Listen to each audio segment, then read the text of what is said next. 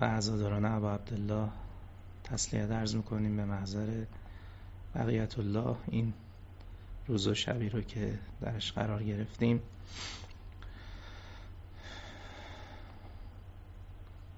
عرایزمون رو آغاز می‌کنیم. اعوذ بالله من الشیطان الرجیم. بسم الله الرحمن الرحیم. اللهم اعوذ بك ان ازل او ازل او ازل او ازل او ازلم او ازلم او اجهل او یجهل علیه خداوندا به تو پناه می‌برم. از اینکه گمراه کنم یا گمراه شوم بلغزانم یا لغزانده شوم. ظلم کنم یا به من ظلم شود. به جهل بکشانم یا به جهل کشیده شوم. السلام علیک یا ابا عبدالله.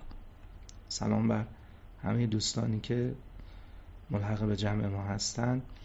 جلسه نهم مروری بر سرگذشت هدایت یافتگان در قرآن کریم.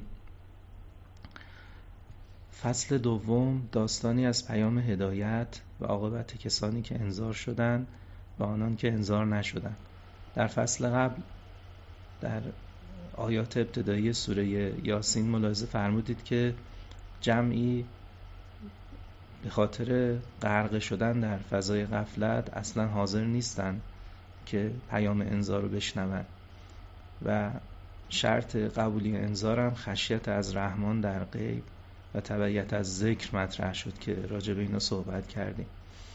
حالا در فصل دوم قرآن کریم یه نمونه مثال می‌زنه از کسی که هدایت شد و کسانی که هدایت نشدن. که بسیار داستان فوقلاده ایه داستان یک قوم رو بیان می‌کنه. این بخش از سوره یاسین بیان مسئله است که مشتمل بر انذار و بشارت که خدای سبحان آن را برای عموم مردم آورده که در آن به رسالت الهی و طبعات و آثار دعوت به حق اشاره می کند که عبارت است از مغفرت و اجر کریم برای هر کس که ایمان آورد و پیروی از ذکر یعنی قرآن کند. و از رحمان به غیب خشیت داشته باشد. اینا محتوای همین مطالبی بود که در فصل قبلی بود. حالا داستانش رو می‌خواد به عنوان یک نمونه بیان کنه. این داستان چند تا فراز داره. بخش اول داستان آمدن رسولان الهی و تکذیب قوم. آیات اینطوری شروع میشه که وزرب لهم مثلا اصحاب القریت از جاء المرسلون برای آنها اصحاب قریه را مثال بزن هنگامی که فرستادگان خدا به سوی آنها آمدند. از ارسلنا الیهم اثنین فکذبوهما فعززنا به ثالث فقالوا انا الیکم مرسلون. اون زمانی که این از معنی زمان میده همیشه در ابتدای آیات که میاد یعنی یاد کن یه چنین زمانی رو. هنگامی که دو نفر از رسولان را به سوی آنها فرستادیم اما آنها رسولان ما را تکذیب کردند. لذا برای تقویت آن دو شخص سومی فرستادیم. آنها همگی گفتند ما فرستادگان خدا به سوی شما هستیم. خب این تعابیری که توی این عبارت اومده که داره یه سلسله تأکیداته این انبیاء الهی با تأکید گفتن که ما پیامبر و فرستاده خداییم. جوابی که اونا دادن این بود که قالو ما انتم الا بشرون مثلنا و ما انزل الرحمن من شی ان انتم الا تکذبون. اما آنها در جواب گفتند شما جز بشری همانند ما نیستید و خداوند رحمان چیزی نازل نکرده. شما فقط دروغ می‌گویید. این جواب رو با هم تحلیل کنیم ببینیم که در این جواب چه چیزایی پیدا میشه. یک بار دیگر به پاسخ تکذیب کنندگان توجه کنید اولا گفتن قالو ما انتم الا بشرون مثلنا این چی بود؟ یه بهانه تراشی شما بشری جز بشری مثل ما نیستید خب که چی؟ حالا اگه کسی بشری مثل ما بود یعنی صحبتش سخنش قابل قبول نیست. حتما باید اون کسی که پیام الهی رو میاره غیر بشر باشه. پس این, این که استدلال نیست. اولین جمله چونی بود که شما بشری مثل ما هستی. و ما انزل الرحمن و منشهی و خدا هیچ چیز نازل نکرده. این هم ادعای بدون دلیل. به چه دلیل؟ صرف ادعا که کافی نیست که در قرآن کریم از مخالفان معاد هیچ استدلالی ذکر نشده. فقط تنها چیزی که ازشون ذکر شده استبعاده. یعنی بعید شمردن. مگه میشه آدم دوباره زنده بشه؟ این که استدلال نشد که. استدلال باید پایه و اساس داشته باشه. این فقط بعید شمردن یه امره. هیچ استدلالی نداشتن. فقط یه ادعا کردن. خدا هیچی نازل نکرده. کی گفته اینو؟ از کجا داریم میگین؟ دلیلتون چیه؟ بعد از یه دونه بهانه تراشی و یه ادعایی بدون دلیل نتیجه هم گرفتن. گفتن ان انتم الا تکذبون. شما جز دروغ هیچی تو بساتتون نیست. این جمله حسره دیگه. فقط و فقط دروغ میگید. پس یه بهانه رو کردن. صغرای استدلال. یه ادعایی بدون دلیل هم کردن. کبرای استدلال.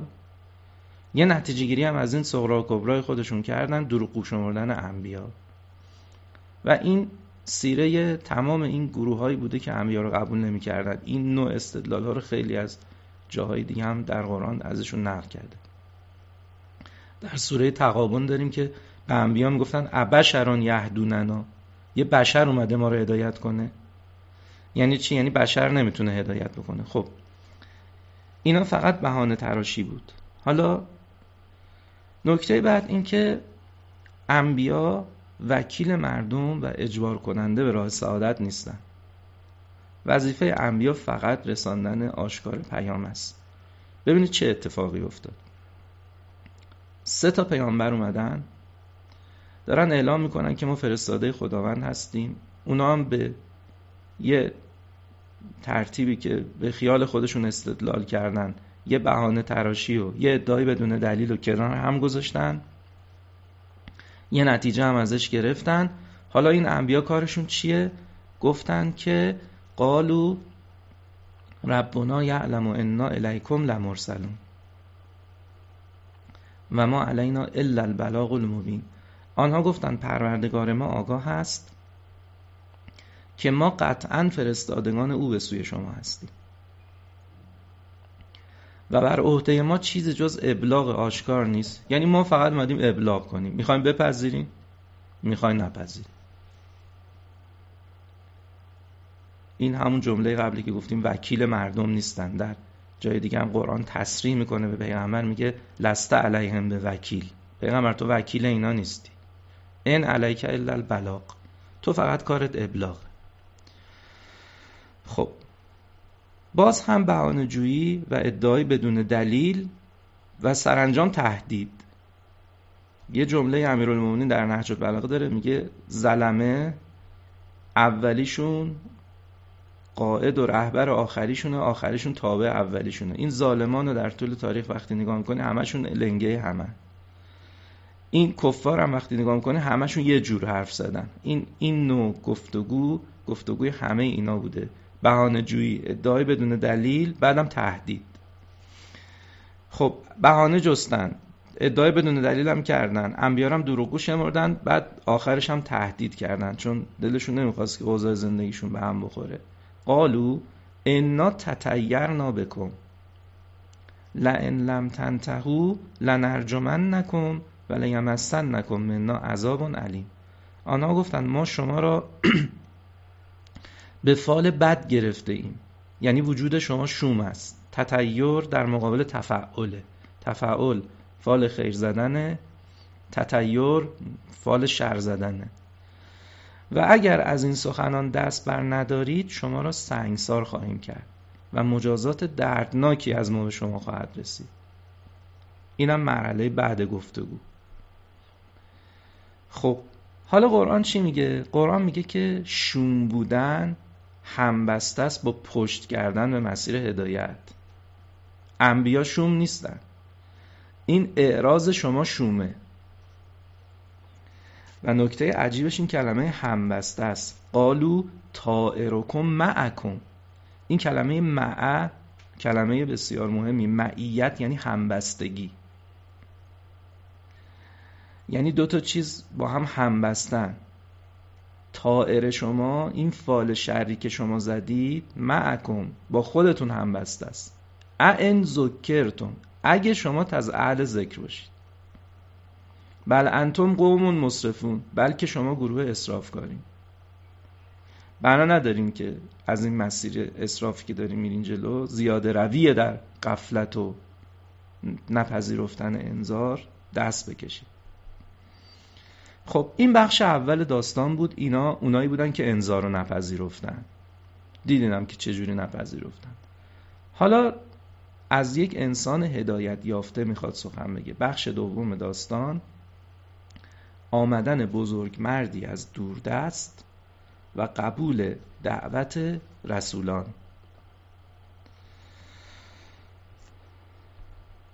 و جا من اقصل مدینت رجل یس آقال یا قوم تبع المرسلین. بزرگ مردی از نقطه دوردست شهر با شتاب فرا رسید. حالا اینا رو اینطوری نیست که من انشا نوشته باشم این که میگه بزرگ مرد از نکره بودن رجل فهمیده میشه. رجلون یعنی یه مرد بزرگی. تو فارسی هم ما اینو داریم. مثلا میگیم که یه طوفانی در راهه. یعنی یه طوفان خیلی عظیمی. نکره معنی عظمت میده. رجلون یعنی یه رجل یک مرد. اینجا مردم در مقابل زن نیست یعنی یه مرد مردانه. یکی از نکات لطیفی که توی این آیات هست اینا, اینا لطافت های آیاته. تو آیه قبلی گفت که وزرب لهم مثلا اصحاب القریه. قریه یعنی روستا مدینه یعنی شهر. تا اونجا روستا بود. حالا که یه مرد توش پیدا شد میشه شهر. شهر اونجایی نیستش که تعداد جمعیتش زیاد باشه.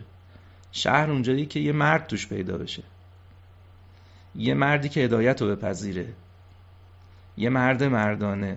اهم از اینکه مرد باشه یا زن باشه.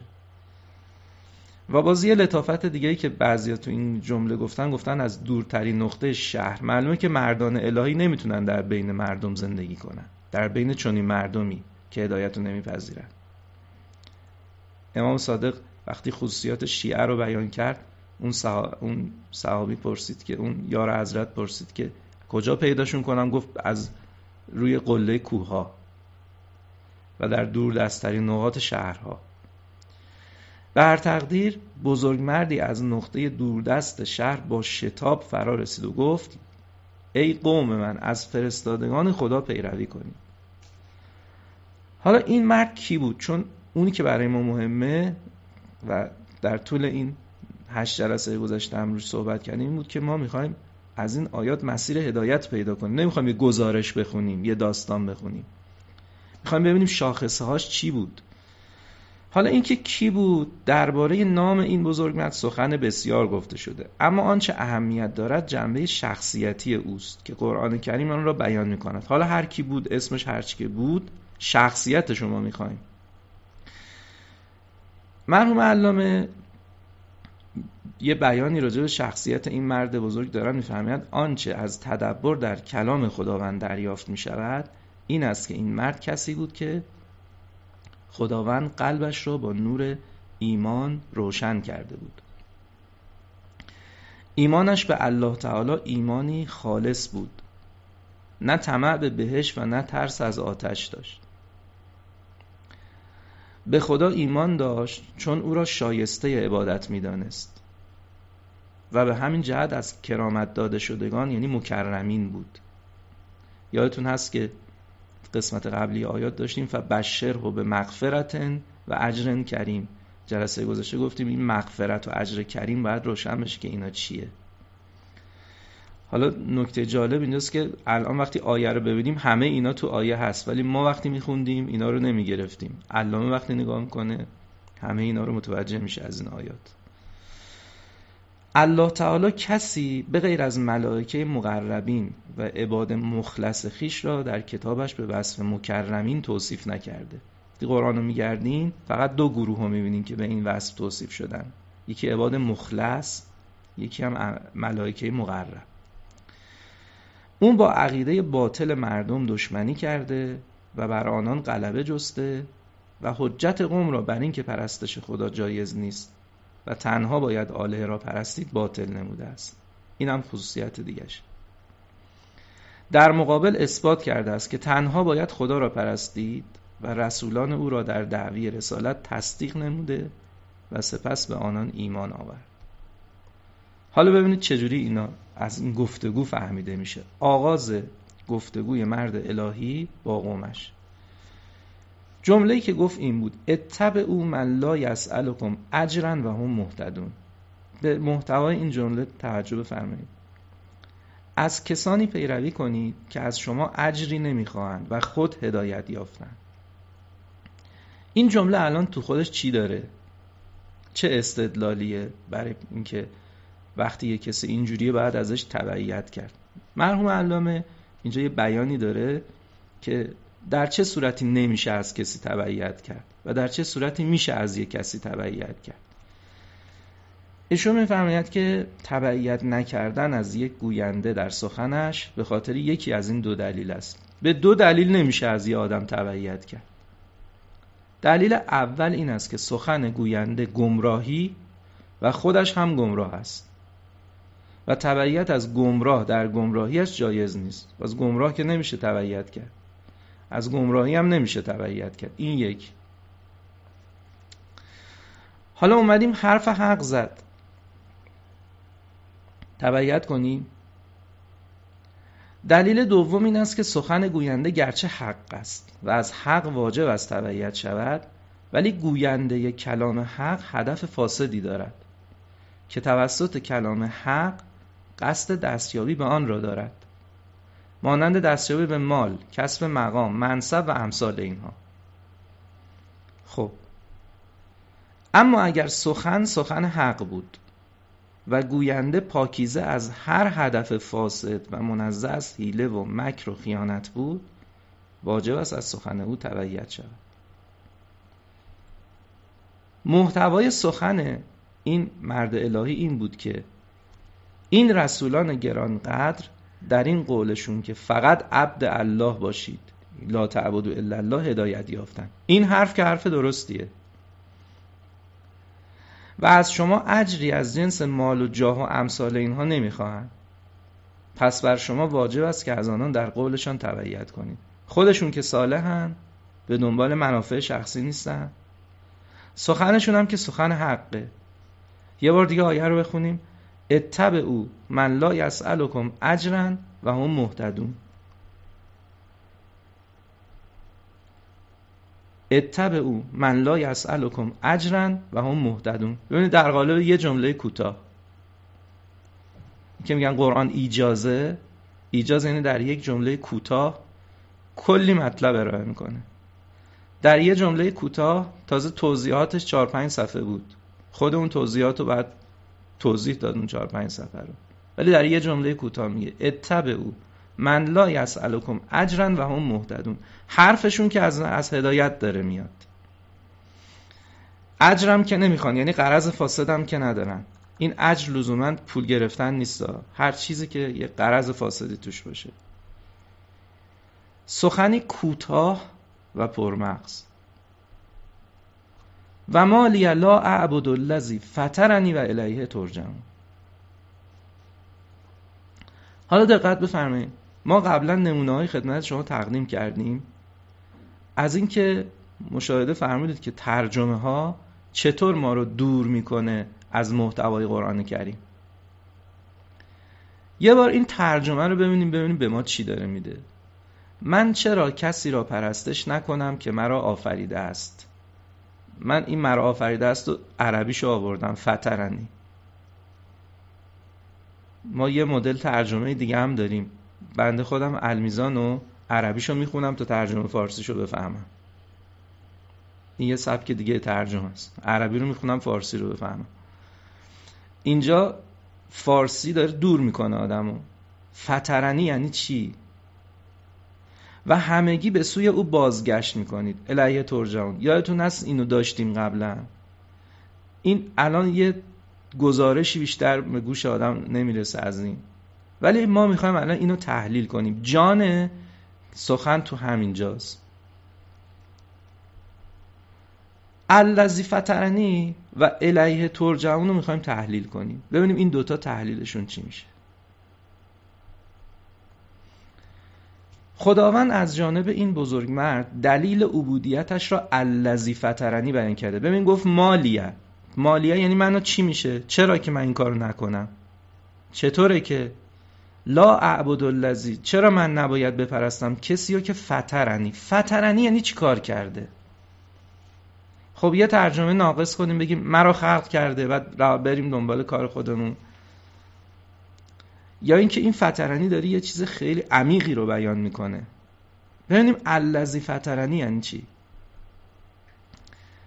معنای فتره ایجاد بعد از عدم است.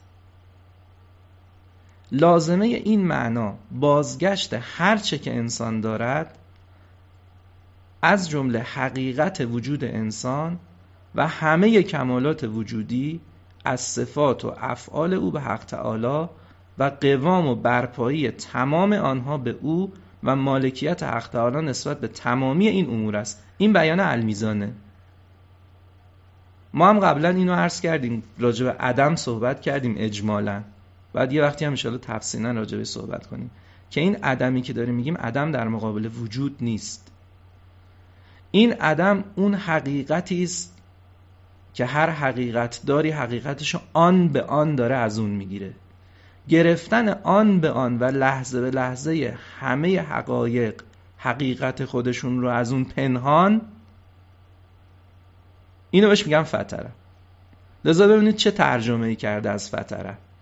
حتی اگه بگیم فتره ایجاد بعد از عدم است بازم نرسوندیم مطلب و بعد شرحش بدیم. برای انسان چیزی نمیماند جز عبودیت محض. چرا؟ چون اینطوری نیستش که خودم و همه داراییم رو از اون گرفتم. بلکه خودم و همه داراییم را آن به آن دارم از اون می‌گیرم. یعنی اگر نازی کند از هم بریزد جمله غالب ها یه لحظه اگه اون اراده کنه من دیگه من نیستم. شما ملاحظه بفرمایید آیا آیا می شود انبیا بت پرست بشن؟ یعنی اگه انبیا از یه چیزی از همه چیزهای عالم بیشتر دور باشن اون بت پرستیه دیگه غیر از اینه. اون وقت شعیب میگه من هرگز بت پرست نمیشم الا ان یشاء الله. مگه خدا بخواد یعنی چی؟ یعنی خدا می‌خواد من بت پرست بشم؟ نه. داره به این به این حقیقت توجه می‌کنه که آن به آن. یعنی اینکه این لحظه که ما الان توش هستیم یه لحظه دیگریه. انتظار نداشته باشیم که این لحظه همون لحظه قبلی باشه. تو لحظه دیگر ممکنه دیگر من اون ایمان لحظه قبل رو نداشته باشم. شنیدین قدیمی های ما بزرگان ما علمای ما به دعای عاقبت به خیری خیلی اهمیت می‌دادن؟ این پیامش اینه که انسان رو به هر آنچه که داره دیگه قراره نمی‌کنه. و ناامیدی هم از آدم می‌گیره البته. چون ممکنه که من غرق در کفر باشم ولی لحظه بعدی لحظه دیگری است لحظه قبلی نیست. حتی تابع لحظه قبلی هم نیست. چون اون ممکنه اراده کنه در آن بعد من دیگه من نباشم. انشالله لحظه فردا ما راجع به سحره صحبت می‌کنیم. سحره در یک لحظه از سحره فرعون تبدیل شدن به سحره موسی. در یک لحظه. تو روایات بهشون گفتن سحره موسی. هر در یک لحظه از سپاه یزید وارد سپاه امام حسین شد. در یک آن تصمیم گرفت. برای انسان چیزی نمیماند جز عبودیت محض. پس بر انسان واجب است که خودش را در جایگاه عبودیت قرار دهد و این جایگاه را نسبت به حق تعالی اظهار و آشکار کند و این همان عبادت است. عبادت و عبودیت یکیه. پس بر انسان واجب است که عبودیت حق کند زیرا که او شایسته عبودیت است. عبودیت چیه؟ عبودیت امام صادق فرمود اینه که آنچه را که خدا بهت داده تو خودت رو در اون مالک نبینی. خدا چی داده؟ خدا من منو به من داده. و آن بعد ممکنه بگیره. و این نکته همان است که گفتیم او خدا را با اخلاص بندگی می‌کرد. نه به طمع بهشت و نه ترس از دوزخ بلکه از این جهت که خدا اهلیت عبادت دارد. اینو از کجا فهمیدن مرحوم علامه؟ از کلمه فترنی. از فترنی اینو فهمیده. یک بار دیگر آیه را با ترجمه ابتدایی و ترجمه تحلیلی ببینیم. ترجمه ابتدایی من چرا کسی را پرستش نکنم که مرا آفریده است؟ ترجمه تحلیلی. چرا در مقام عبودیت نباشم نسبت به کسی که هر چه دارم؟ از جمله حقیقت وجود. همه کمالات وجودیم. از جمله صفات و افعال ملک تلق اوست و قوامش به اوست. قوام یعنی برپایی. یعنی همه ارکانش ستونهای وجودی صفات و افعالم. جان صفات و افعالم. حالا ببینید ادامش چقدر هماهنگه با این مقدمه. یه آیه است یه خط نیم خطه و الیه ترجعون. و همگی فقط به سوی او بازگشت می‌کنید. من الان از این ترجمه گزارش میشنوم. شما چطور؟ ولی می‌خوام یادآوری کنیم راجع به رجوع صحبت کردیم دیگه. به رجوع خاطر مورکتون هست صحبت کردیم. گفتیم الیه مرجع کم جمیعا. مرجع همین مستر رجوع بود دیگه. یعنی هر لحظه و نو به نو و تازه به تازه حقیقت وجود شما و کلیت تمامی ابعاد وجود شما به او و فقط و فقط به او که منبع و منشأ و کلیت تمامی امور است برمیگرده این همون فترنی نیست؟ حقیقت وجود شما یعنی هستی شما یعنی آنچه شما را شما کرده است. الیه مرجعکم جمیعا یعنی کلیت تمامی ابعاد وجودی شما یعنی صفات شما. از قبیل علم و قدرت و حیات. افعالی که از شما سر می‌زنند. همه و همه در هر لحظه و هر آن به او و فقط و فقط به او باز میگردد. یعنی فقط او منشأ صفات و افعال شماست. این معنای الیه ترجمون است.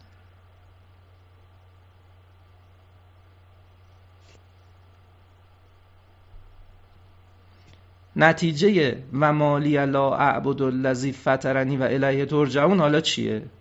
یک همین ترجمه هایی که ما گفتیم تو ذهنتون بیارید. از او منشأ می‌گیرم. از او منشأ گرفتم و می‌گیرم و آن به آن. اصل وجودم تمامی صفاتم تمامی افعالم. یک لحظه اگر از من قطع توجه کنه منی در کار نیست. چه برسه به صفات من چه برسه به افعال من. و آن به آن و لحظه به لحظه و نو به نو و تازه به تازه داره به من وجودمو و صفاتمو و افعالمو افاظه می‌کنه. خب به نظر شما نتیجه این آیه چیه؟ و بعد شما تماشا کنید ببینید در یک عبارت نیم خطی چقدر اسرار نهفته است. و فقط و فقط ما از ادبیات استفاده کردیم. دو تا لغت رو معنی کردیم. نتیجه این نگاه چیه؟ اگه این آیه رو کسی بیابه با کی دیگه کار داره؟ با کی کار نداره؟ حالا ببینید چی گفت؟ گفت اتخذ من دونهی آلهتا برم یه آلهه دیگه پیدا کنم به جای اون مندونهی یعنی به جای اون به جای یه چنین حقیقتی کیو برم پیدا کنم؟ ان یوردن الرحمن و بزرن که اگه اون رحمان خواست یه ضرری به من بزنه لا تغن انی شفاعتهم شیئا. شفاعت اون آله نمی‌تونه منو هیچ نیاز منو برطرف کنه. ولا ینقذون و هرگز نمی‌تونن منو نجات بدن. دیگه از این واضحتر میشه با یه قوم حرف زد. در عبارت کوتاه یک اقیانوس مطلب. یه منشأ اثر بیشتر در عالم نیست. سراغ کی میرین آلهه‌ای که حتی نمی‌تونن خودشون رو حفظ کنن. چه برسه به شما رو؟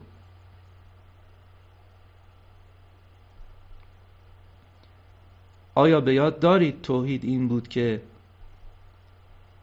حقیقت وجود شما با تمامی اجزاش هر لحظه و آن به آن به حق تعالی برمیگردد. او دائما و در هر لحظه تمامی خلقت را به نحو تازه و ابتدایی و بدون سابقه قبلی و با اعجاب و شگفتی و نو به نو و به طور دائمی و استمراری ابداع و خلق می کند و در هر لحظه منشأ هر وجود و هر صفت و هر فعلی است.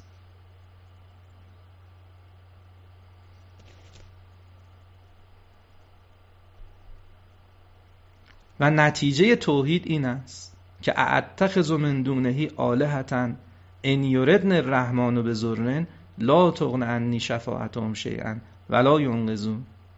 آیا غیر از او معبودانی را انتخاب کنم که اگر خداوند رحمان بخواهد زیانی به من برساند شفاعت آنها کمترین فایده برای من ندارد و مرا از مجازات او نجات نخواهند داد.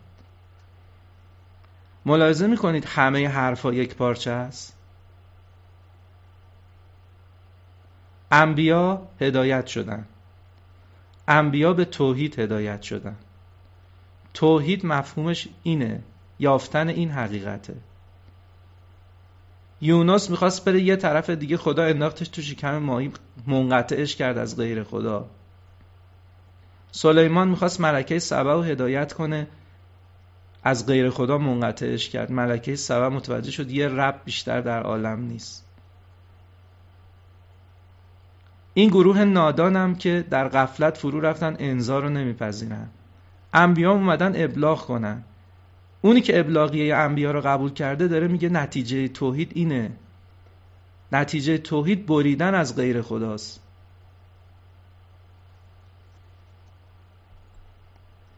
و اگر کسی شیوه غیر از این انتخاب کند چی باید بگه؟ انی ازن لفی زلال مبین. من در این هنگام در گمراهی آشکارم.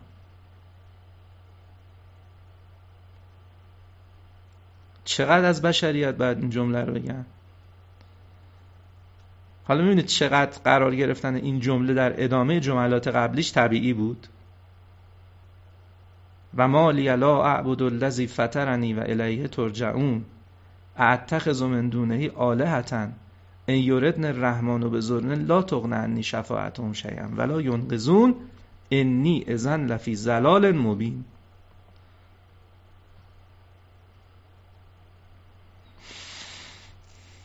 پس با صدای بلند می‌گویم انی آمنت به ربکم فاسمعون. ای رسولان الهی من به پروردگار شما ایمان آوردم. این شهادت ایمانی مرا بشنوید و گواه آن باشید.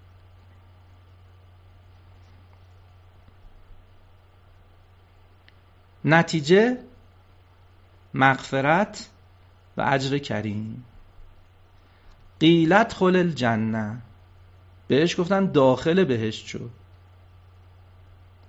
ما نمی‌دانیم که کشتنش سیاق آیات نشون میده که کشتنش. ولی قیلت خل الجنه لزوما به این معنا نیست که خود این حال حال جنته. آدمی که جز خدا به احدی تکیه نداره جز خدا غیر خدا رو نمی‌شناسه به صاحب اثر بودن این آدم تو بهشته. من که امروزم بهشت نقد حاصل می شود وعده فردای زاهد را چرا باور کنم؟ همین الان در بهشته. یکی هم میگه بهشت را بهشته ام بهشت من علی بود. علی است آن که از رخش بهشت منجلی بود. قیلت خل الجنه بهش گفتن داخل بهشت شد و ما هم اگر اون کلمات رو بگوییم به شرطی که گفتنمون اون گفتنی باشه که قرار داد بستیم یعنی تعهد کنیم. به ما میگن قیلت خل الجنه. بهشت زندگی اینجاست. بهشت توحیده. قال یا لیت قومی یعلمون. گفت ای کاش قوم من می‌دانستند به ما غفر علی ربی و جعلنی من المکرمین. یادتون اول آیه گفت مغفرت و اجر کریم. این هر دو رو دریافت کرد. هم قفران شامل حالش شد یعنی آمرزش و پاکسازی هم از مکرمین شد. مکرمین فقط ملائکه و بندگان مخلصن در قرآن کریم. چه حالی پیدا کرد؟ مجده بده مجده بده یار پسندید مرا. سایه او گشتم و او برد به خورشید مرا. جان دل و دیده منم گریه خندیده منم یار پسندیده منم یار پسندید مرا. کعبه منم قبله منم سوی من آرید نماز. کان صنم قبله نما خم شد و بوسید مرا. پرتو دیدار خوشش تافته در دیده من. آینه در آینه شد دیدمش و دید مرا. آینه خورشید شود پیش رخ روشن او. تا به نظر خو ببین کاینه تابید مرا. گوهر گمبوده نگر تافته بر فرق فلک. گوهری خوب نظر آمد و سنجید مرا. شب شب آشوراست. اینا کلمات اصحاب امام حسینه. نور چو فواره زند بوسه بر این باره زند. رشک سلیمان نگر و غیرت جمشید مرا. هر سحر از کاخ کرم چون که فرو می نگرم بانک لک الحمد رسد از مه و ناهید مرا. چون سر زلفش نکشم سر ز هوای رخ او باش که صد صبح دمد زین شب امید مرا. پرتو بی پیراهنم جان رها کرده تنم تا نشوم سایه خود باز نبینید مرا. من به یاد اصحاب امام حسین یه شعری رو از حافظ خوندم زبان حال اصحاب. همه ما شنیدیم که ابا عبدالله در شب آشورا اصحاب گرانقدرش رو در خیمه ها جمع کرد. و به اصحاب مجوز رفتن داد. به اونا گفت که این قوم فقط به دنبال کشتن من هستن. بیعتم رو از شما برداشتم. اون وقت یکی یکی اصحاب بلند شدن هر کدوم از اونها به طریقی اظهار ارادت کرد. این بیتشو تقدیم می‌کنم به اول فضل العباس. جمله که ایشون گفته معادل این بیت حافظه که شاه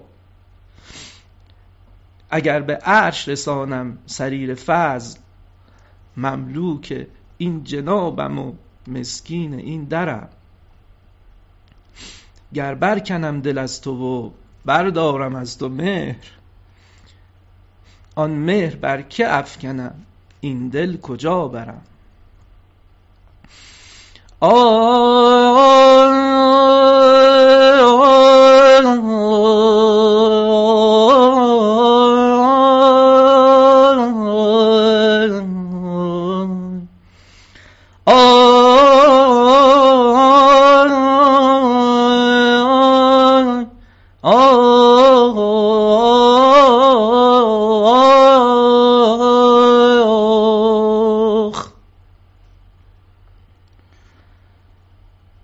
جوزا سهر نهاد همایل برابرم.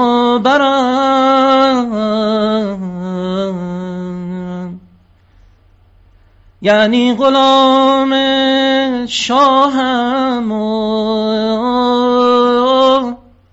سوگن می‌خورم.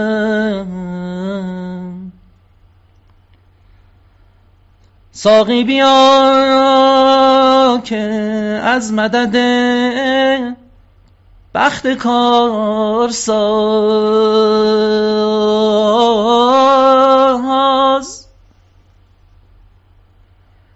کامی که خواستم ز خدا شد میسرم.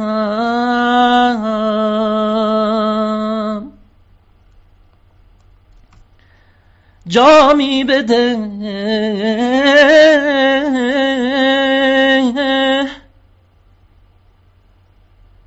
جامی بده که باز به شادی روی شاه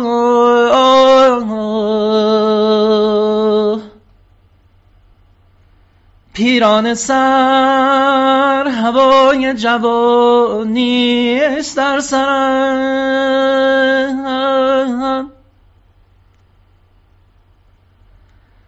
شاه شاه شاه.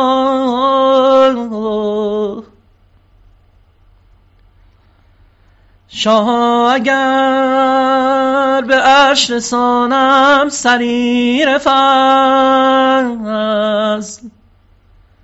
مملوک این جنابم و مسکین این درم.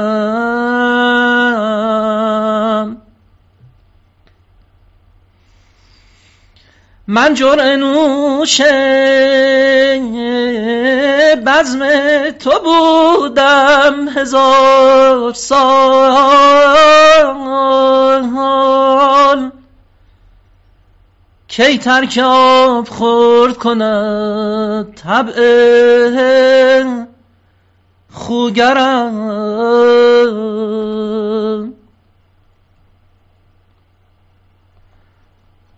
ور باورت نمی کند از بند این حدیث. از گفته کمال دلیلی بیاورم. گر برکنم دل از تو و بردارم از تو مهر. آن مهر بر که افکنم آن دل کجا برم؟ السلام علیک یا ابا عبدالله. و علی الارواح التي حلت بفنائك. علیک منی سلام الله ابدا ما بقیت و بقی اللیل و النهار ولا جعله الله آخر العهد منی لزیارتكم السلام على الحسين وعلى علي ابن الحسين وعلى أولاد الحسين وعلى أصحاب الحسين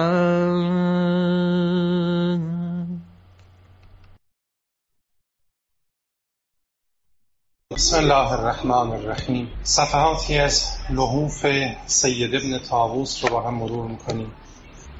راوی گوید نامه از سوی عبیدالله برای عمر ابن سعد رسید که در آن دستور داده بود که جنگ را زودتر شروع کند و به پایان برساند و او را از تأخیر و کوتاهی بر حذر داشته بود. پس کوفیان بر اسبها سوار شده و به سوی حسین علیه السلام حرکت کردند. شمر ابن زلجوشن لعنت الله جلو آمد و صدا زد عبیدالله جعفر عباس و عثمان کجایند؟ امام فرمود اگرچه او انسان فاسق و بدکاری است اما جوابش را بدهید. عباس و برادرانش گفتند چه کار داری؟ شمر گفت شما در امانید. پس خودتان را همراه برادرتان حسین به کشتن ندهید و از امیر مؤمنان یزید ابن معاویه اطاعت کنید. عباس ابن علی فرمود دو دستت قطع باد و لعنت بر آن امانی که برای ما آورده ای دشمن خدا آیا به ما می‌گویی برادر و مولایمان حسین پسر فاطمه را رها کنیم و به فرمان ملعونان و ملعون زادگان تندهیم سپس شمر خشمگین به سوی سپاه خود بازگشت. وقتی امام حرس کوفیان را برای آغاز هرچه زودتر جنگ و بیفایده بودن نصیحت و گفتار پندامیز به ایشان را مشاهده کرد به برادرش عباس فرمود اگر می‌توانی آنها, آنها را امروز از جنگ منصرف کن. شاید در این شب به درگاه پروردگارمان نماز بگذاریم زیرا خداوند می‌داند که من نماز خواندن برای او و تلاوت قرآنش را دوست دارم. راوی گوید عباس نیز به سوی سپاه دشمن رفت و از آنها شب آشورا را مهلت خواست. عمر ابن سعد درنگی کرد. امر ابن حجاج زبیدی گفت به خدا قسم که اگر ایشان از ترک و دیلم بودند و چنین فرصتی می‌خواستند هر آینه میپذیرفتم. چه رسد که به این, به این که ایشان خاندان پیامبر هستند. پس این خواسته پذیرفته شد. راوی گوید امام حسین علیه السلام بر زمین نشست و به خواب رفت. وقتی بیدار شد فرمود خواهرم همکنون جدم محمد صلی الله علیه و آله و سلم و پدرم علی و مادرم فاطمه و برادرم حسن را در خواب دیدم که می‌گفتند ای حسین تو به زودی نزد ما خواهی آمد. شب که شد حسین یارانش را جمع کرد و بعد از حمد و ثنای الهی رو به آنها کرد و فرمود اما بعد من یارانی بهتر از شما سراغ ندارم و اهل بیتی برتر و نیکوکارتر از خاندان خود نمی شناسم خداوند همه شما را به خاطر یاری من جزای خیر دهد. اینک سیاهی شب شما را فرا گرفته است. پس شب را شطور راهوار خود قرار دهید و در تاریکی شب پراکنده شوید و مرا با ایشان واگذارید زیرا با غیر از من کاری ندارند. برادران و فرزندان حضرت و فرزندان عبدالله ابن جعفر پسران حضرت زینب به امام عرض کردند ما برای چه از تو دست برداریم؟ برای اینکه بعد از تو زنده بمانیم خدا نکند که هرگز چنین روزی را ببینیم. و ابتدا عباس ابن علی این سخن را گفت و سپس دیگران از او پیروی کردند. راوی گوید امام نگاهی به فرزندان عقیل نمود و فرمود کشته شدن پدر پدرتان برای شما کافی است. بروید که من شما را اذن دادم. در این هنگام برادران و همه خانواده امام به سخن در آمدند و گفتند ای فرزند رسول خدا. در این صورت مردم به ما چه می‌گویند و ما چه می‌توانیم بگوییم؟ بگوییم رئیس و بزرگ و سالار و امام خود و پسر دختر پیامبرمان را در دست دشمن رها کردیم و با او به طرف دشمن تیری رها نکردیم و نیزه و شمشیری علیه دشمن به کار نبردیم. نه به خدا سوگند ای فرزند رسول خدا که هرگز تو را ترک نخواهیم کرد. بلکه جان خود را فدای تو سازیم و در کنار تو بجنگیم تا کشته شویم و هر جا که روی کنیم با تو باشیم. خدا زندگی پس از تو را زشت گرداند. سپس مسلم ابن اوسجه برخواست و عرض کرد آیا در حالی که این دشمنان گرداگرد تو را گرفتهاند ما تو را اینچنین رها کرده و از حضرتت جدا گردیم؟ نه. به خدا قسم خداوند هرگز روزی را نیاورد که من چنین کاری بکنم. تا آنکه نیزم را در سینه دشمنان بشکنم و تا زمانی که قبضه شمشیرم را در دست دارم آنها را مورد ضربات خود قرار خواهم داد. حتی اگر سلاحی به دست نداشته باشم با پرتاب سنگ به جنگ ایشان خواهم رفت و هرگز از تو جدا نشوم تا در رکاب تو کشته شوم. سعید ابن عبدالله حنفی برخواست و عرض کرد نه سوگند به خدا ما هرگز تو را رها نکنیم. تا برای خدا مشخص شود که سفارش پیامبرش را نسبت به تو عمل کرده ایم و اگر بدانم که در راه تو به شهادت می‌رسم و سپس زنده می‌شوم و آنگاه ذرات وجودم را برباد می‌دهند و هفتاد بار با من چنین کنند باز از تو جدا نخواهم شد تا آنگاه که در رکاب تو کشته شوم و حالان که می‌دانم یک بار کشته شدن به دنبالش کرامت بی انتهای پروردگار است. سپس زهیر ابن قین برخاست و گفت ای فرزند رسول خدا سوگند به خدا دوست داشتم که هزار بار در راه تو کشته می شدم و زنده می گردیدم تا خداوند به سبب این جان نساری کشته شدن را از وجود نازنین تو و این برادران و فرزندان و خاندانت دفع نماید.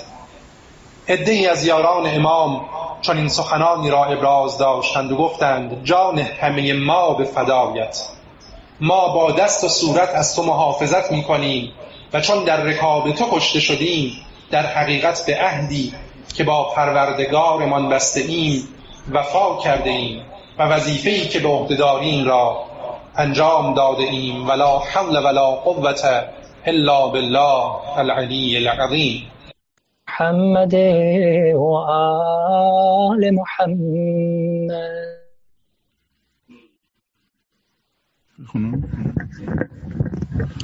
اللهم صل على محمد وآل محمد. عجل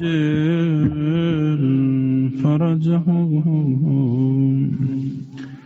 أعوذ بالله من الشيطان الرجيم. بسم الله الرحمن الرحيم. اللهم كن لوليك.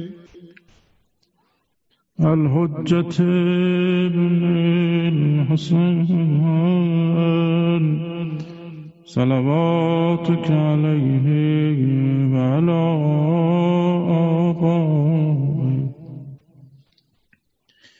في هذه الساعة وفي كل ساعة وليا حافظا وقائدا وناصرا ودليلا عينا حتى تسكنه أرزك توأر وتمتعه فيها تبينا يا أيتها النفس المطمئنة ارجعي إلى ربك راضية مرضية. فادخلي في عبادي وادخلي جنتي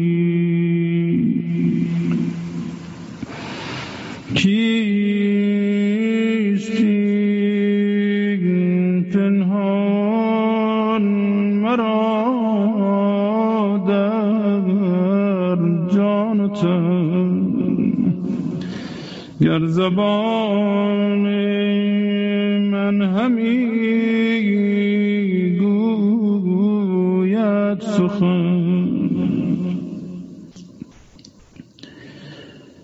پس ندادون پنهان بر ملام که ای باد خاران. السلام. جمله ذرات از جا خواستن. ساغر میراز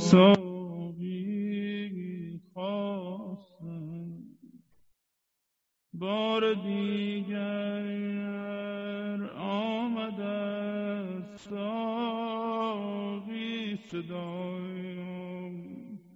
طالب آن جام را برزد با ساقی برکشید از دل خروش گفت ای صافی دلان درد نوش مرد خواهم همتی عالی کنم. ساغر ما را خالی کنم سر به بالا یک سر از برنا و پیر. لیک آن منظور ساقی سر به باز بودان جام عشق زلجلال همچنان در دست ساقی مال مال. با ساقی گفت تا چند انتظار ای حریف لابالی سر برآر ای قده پیما درا هویی بزن. گوی چوگانت سرم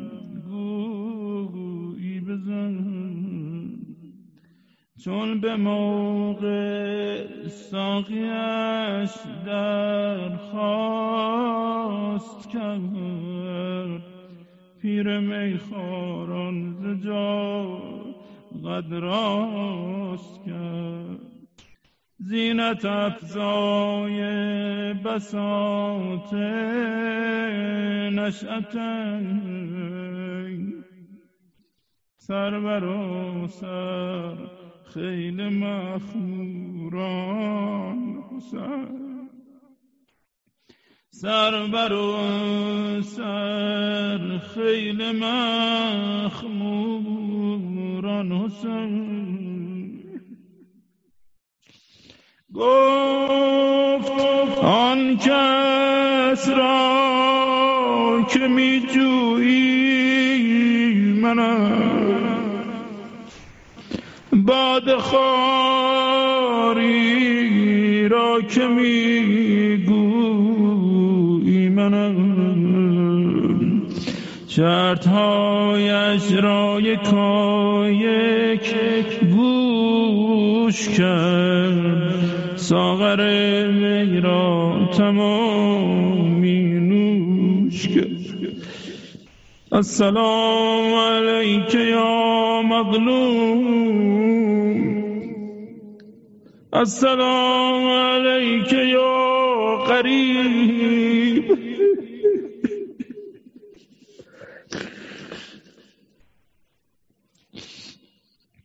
السلام علیک یا شهید یا ابا عبدالله شب عاشور امام حسین علیه السلام داشت با خودش این اشعار رو زمزمه می کرد یاده اف لک من خلیلی کم لک بالاشراق والاصیلی از بیففایی دنیا می گفت حضرت زینب صدای نجوای برادر رو شنید. بی اختیار گریه کنان نزد برادر اومد. عرض کرد برادر جان آیا خودت را تسلیم مرگ کردی؟ این برای ما دشوار ناگهان دست بر گریبان خود برد و چاک زد. لطمه به صورت زد و بیهوش شد. آقا امام حسین چند قطر آب به صورت خواهر زد و وقتی که به هوش آمد فرمود تو را سوگند میدم که بعد از کشته شدن من دیگر شریبان چاک ندهی لطمه به صورت خود نزنی شب است و بوی جدایی ذکر بلاید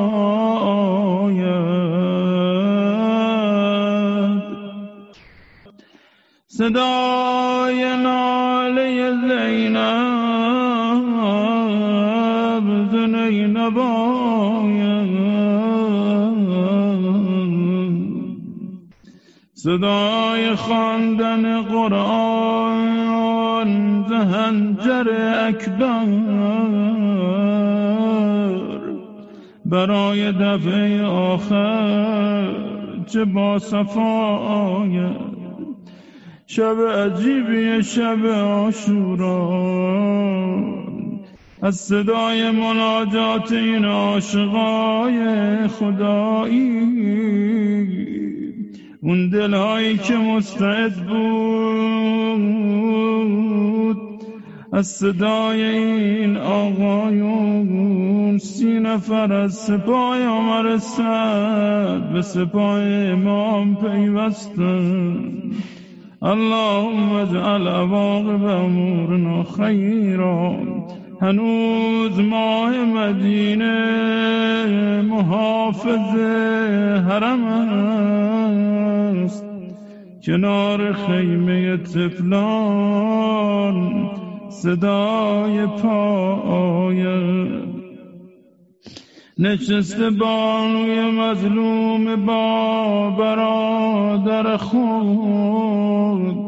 سخن ز غربت و هجران در آن سراید هر آنچه داد هر آنچه دشت حراسش همیشه خواهد دید. امان ز لحظه فردا که پر بلاید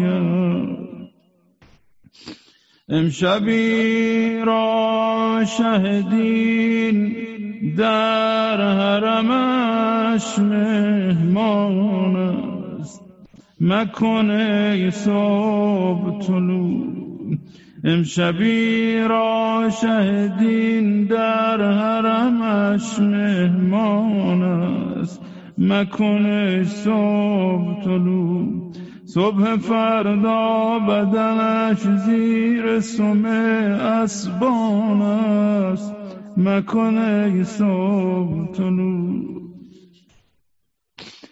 دلها به سوزد آن ساعتی که خانوم حضرت زینب اومد کنار نش برادر شمشیر شکسته ها رو کنار زد.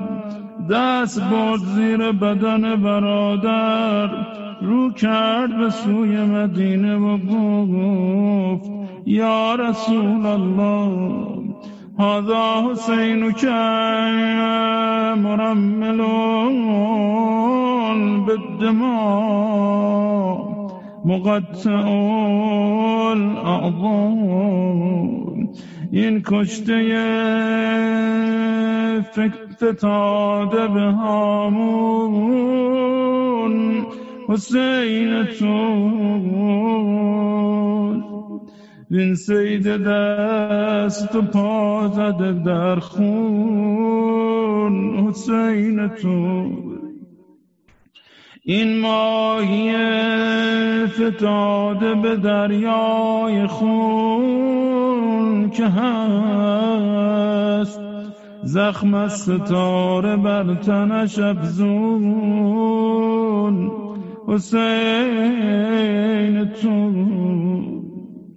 این خوش لب فتاده و ممنوع از فراد که از خون او زمین شده جیهون حسین تو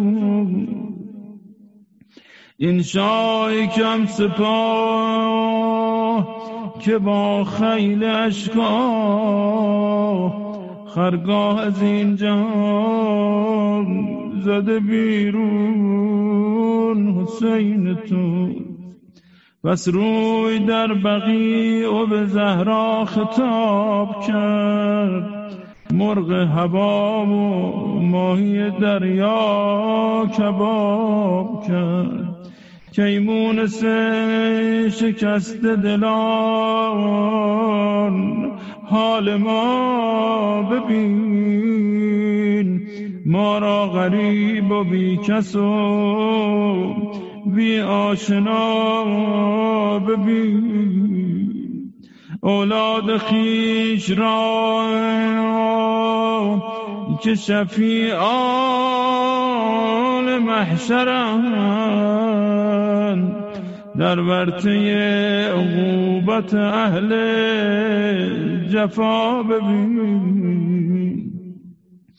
تنهای کشتگان همه در خاک و خون نگر سرهای سروران همه در نیزه ها ببین. آن تن که بود پرورشش در کنار تو غلطان به خاک مرکه کربلا ببین. یه مطلبی هم آقا امام حسین به سکین گفت. گفت این مطلب رو به شیعیان ما برسانید. شیعتی مهما شربتم. ما از بین فذکرونی. ان وجدتم. به غریب او قتیل فندبونی. لیتکم فی یوم آشورا جمیعا تنظرونی. ای کاش در روز آشورا اینجا بودین می‌دیدی کیف است تسغیل تفلی كيف أستسغي طفلي فأبوا أن يرحموني. وأنا السبت الذي من غير جرم. قتلوني وبجرد الخيل بعد الغت عمدن سهقونی آری بعد از گجده شدن نانجیبان بر بدن آقا افتاختن یا صاحب الزمان. یا صاحب الزمان. السلام عليك يا أبا عبد الله. وعلى الأرواح التي فنيت بفنائك. عليك مني سلام الله. أبدا ما بغيت. وبغي الليل والنهار. ولا جعله الله. آخر العهد مني لزيارتكم. السلام على الحسين وعلى علي بن الحسين وعلى أولاد الحسين وعلى أصحاب الحسين. اللهم إنا نسألك وندعوك ونقسمك ونرجوك باسمك العظيم الأعظم الأعز الأجل الأكرم إلهي بمولانا صاحب الضمان. وبدماء الشهداء ودم المظلوم يا الله.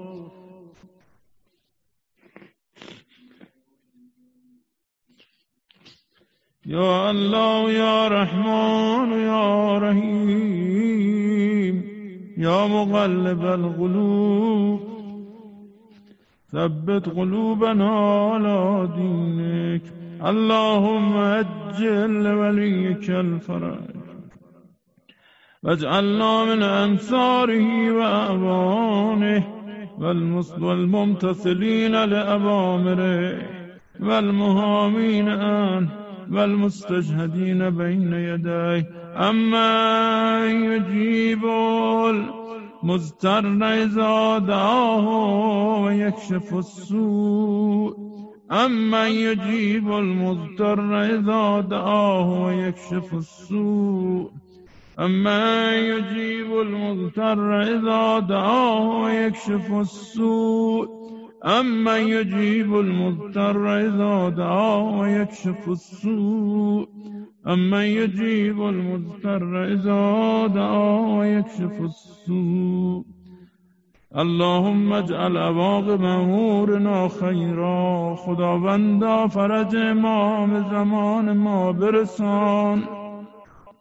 در ظهور ولی نعمت ما تعجیل بفرما.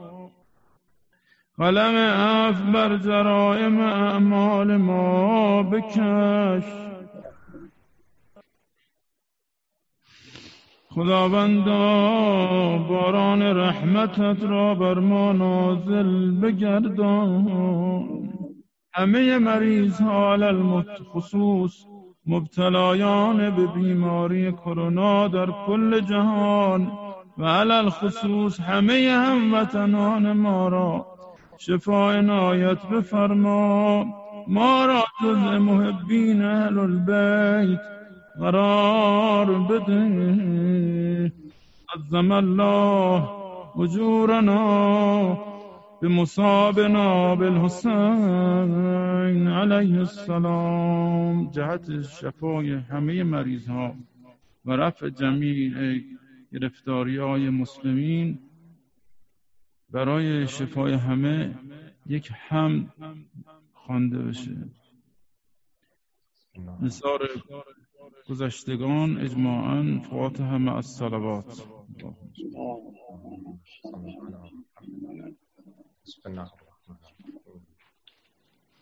سلام آخرم اگه اشکال نداشته باشه. السلام علیکم یا اهل بیت النبوه السلام عليك يا رسول الله. صلى الله عليك وعلى أهل بيتك الطاهرين. السلام عليك يا أمير المؤمنين لي ابن أبي طالب. السلام عليك يا فاطمة الزهراء سيدة النساء العالمين. السلام عليك يا أبا محمد حسن بن علي أيها المجتبى. السلام عليك يا أبا عبد الله وعلى الأرواح التي هلت بفنائك السلام عليك يا علي بن الحسين زين العابدين. السلام عليك يا محمد بن علي الباغر. السلام عليك يا جعفر بن محمد الصادق. السلام عليك يا موسى بن جعفر الكاظم السلام عليك يا علي بن موسى الرضا. السلام عليك يا محمد بن علي الجواد السلام عليك يا علي بن محمد الهادي. السلام عليك يا حسن بن علي الزكي العسكري. السلام عليك يا بغية الله. يا حجة الله على خلقه. يا سيدنا ومولانا إنا توجهنا واستشفعنا وتوسلنا بك إلى الله وقدمناك بين يدي حاجاتنا يا وجيها عند الله لنا عند الله. نثار أرواح المؤمنين ومؤمنات رحم الله من يقرأ الفاتحة مع الصلوات.